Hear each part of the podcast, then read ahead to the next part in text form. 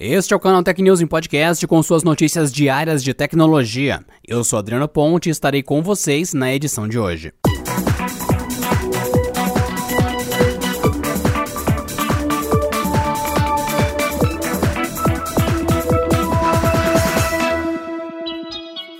Nesta sexta-feira, o pesquisador Cláudio Maerovitch, coordenador do Núcleo de Epidemiologia e Vigilância da Fiocruz Brasília, afirmou que boa parte da comunidade científica já falava.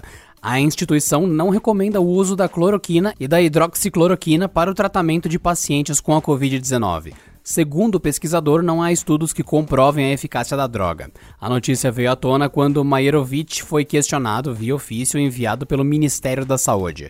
A entidade orientava a Fiocruz a recomendar o uso da cloroquina e hidroxicloroquina no tratamento precoce da Covid-19. No entanto, a Fiocruz orienta profissionais dizendo que não há base científica para a cloroquina. Pelo contrário, há evidências de que não deve ser utilizada. Segundo Maierovitch, abre aspas, não é papel da Fiocruz dizer à sociedade que aquilo deve ser praticado. Isso cabe aos canais do próprio Ministério da Saúde.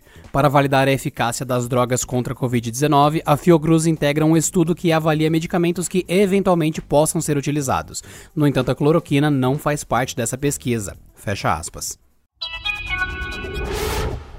A Microsoft lançou a atualização 2004 do Windows 10 e, como já está virando um costume para a empresa, isso está gerando problemas para algumas pessoas. Usuários do sistema operacional estão indicando em fóruns que não possuem mais o bloco de notas, Paint nem o WordPad depois de fazerem o update.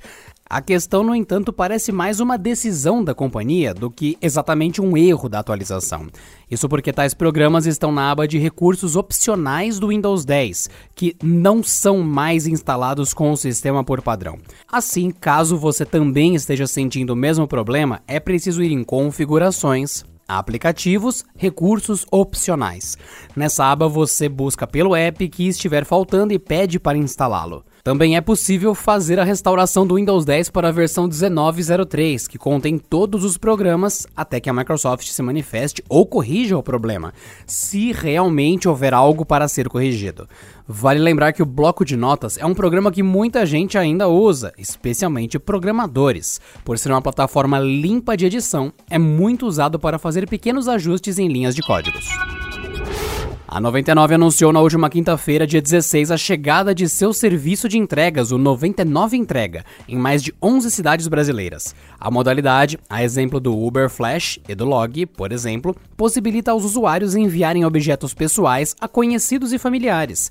Agora o serviço está disponível em Belo Horizonte, Belém, Brasília, Curitiba, Fortaleza, Manaus, Porto Alegre, Recife, Rio de Janeiro, Salvador e São Paulo. O primeiro município a contar com a modalidade foi Goiânia. Segundo a 99, o 99 Entrega foi pensado para ajudar a ampliar os ganhos dos motoristas parceiros no período de isolamento social, bem como garantir mais conveniência para os usuários. A companhia afirma ainda que os motoristas parceiros tiveram um aumento médio de seus ganhos de 21% ao realizarem corridas com a categoria.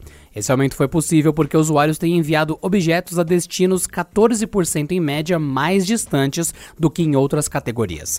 Em algumas capitais, a distância da corrida com essa modalidade chega a ser até 34% mais longa. A nova categoria ficará disponível no app para passageiros e motoristas parceiros das 6 às 23 horas. Ao solicitar o serviço, o usuário deve enviar, via app, o nome do destinatário e demais orientações sobre a entrega. Quem requisita deve depositar o pertence diretamente no porta-malas ou banco traseiro do motorista parceiro.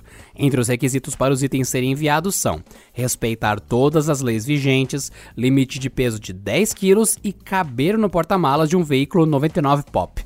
Além disso, o objeto não pode ultrapassar o valor de 500 reais. Larry Kudlow, assessor econômico e um influente consultor do atual governo dos Estados Unidos, afirmou que o TikTok deve se separar de sua atual controladora, a chinesa ByteDance. Na sequência, a plataforma deverá operar como uma empresa norte-americana, caso queira funcionar no país sem restrições. A agência de notícias Reuters, Kudlow afirmou, aspas, não tomamos decisões finais, mas acho que o TikTok precisa sair da holding que é administrada pela China e deve começar a operar como uma empresa americana independente. Fecha aspas. No entanto, ele se recusou a comentar quando perguntado se empresas americanas poderiam adquirir a plataforma. O governo de Donald Trump vem manifestando crescentes preocupações com a questão de segurança dos dados manipulados pelo TikTok no país. Com isso, a rede social baseada em vídeos de curta duração corre o risco de ter o seu funcionamento proibido nos Estados Unidos, conforme já afirmou o secretário de Departamento de Estado Mike Pompeo. Questionado sobre as observações de Kudlow, um porta-voz do TikTok disse a Reuters que a empresa não se envolveria com especulações no mercado. Além disso, ele afirmou que a ByteDance estava avaliando mudanças na estrutura corporativa de seus negócios na TikTok. A LG, em parceria com a Universidade da Coreia, desenvolveu uma máscara especial de proteção que é equipada com ventiladores embutidos. Com ela, os médicos, enfermeiros e outros profissionais de saúde que estão, por exemplo, na linha de frente do combate ao coronavírus, além de evitarem o contágio com o vírus, poderão respirar melhor e permanecer mais tempo protegidos. Os sensores de pressão de ar na máscara ativam os ventiladores que aspiram o ar através do filtro cada vez que o usuário inspira e pausa quando o usuário expira. взгляд. O exterior da máscara é feito de plástico, enquanto o interior é revestido com material de silicone. O peso de todo o dispositivo foi mantido em cerca de 120 gramas para torná-lo utilizável por períodos mais longos, informou a empresa. A LG ainda não está produzindo os equipamentos em caráter comercial, mas já tinha quantidade suficiente para uma doação substancial ao Hospital Universitário de Seul. Segundo a empresa, a tecnologia utilizada para a confecção das máscaras é relativamente simples e tem como base os purificadores de ar que a marca já produz. A empresa afirma ainda que as máscaras são alimentadas por uma bateria que dura 8 horas e que pode ser carregada completamente em apenas duas. Além disso, elas têm uma vida útil de até um mês, caso os profissionais utilizem por, em média, 6 horas diárias. E por hoje é só, pessoal. Nos vemos na próxima segunda-feira em mais uma edição do Canal News Podcast. Bom final de semana, bom descanso e até lá. Este episódio contou com o roteiro de Rui Maciel, edição de Mari Capetinga e editoria-chefe de Camila Rinaldi.